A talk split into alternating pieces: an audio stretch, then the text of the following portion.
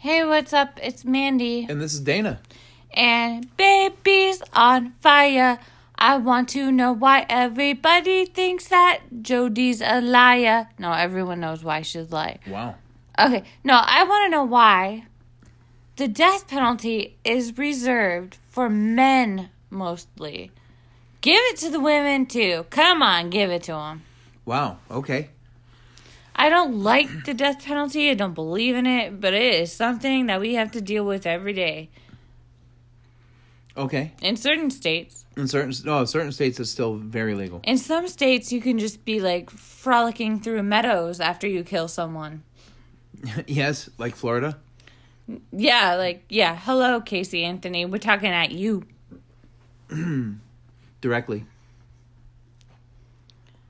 Wait, can you pause it? so, sidebar. This is Mandy and Dana. And we're talking about um, death penalty for ladies. And how people seem to not kill them enough. That's one way to say it. No, I we They seem to get away with personally, murder. I do not believe in the death penalty. I believe they should suffer their days at the taxpayer's cost. Of course, that's what we pay for. We pay for really dumb things like potholes. So why not pay for someone to suffer when they did something bad, right? Yeah, that would be one. That would be a logical argument. The the reverse logical argument from people who believe in the death penalty would be they should suffer the same fate as their victims.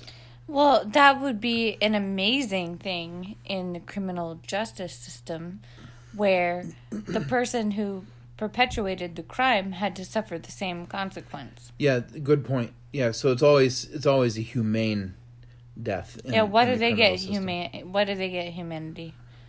Like uh, uh, Andrea Yates drowned her children, why didn't she get drowned in a bathtub? Yeah, or uh, the famous case of Marjorie Diehl blowing up the uh, the with the pizza bomb, the pizza collar bomb. Yeah, obviously nobody's going to put a pizza collar bomb on a on Marjorie Diehl, but it would it seemed like just desserts, you know. There was another case we have to look into. We're to research it a little bit more because Dana and I haven't looked into it enough. But it's a case of a woman in Florida.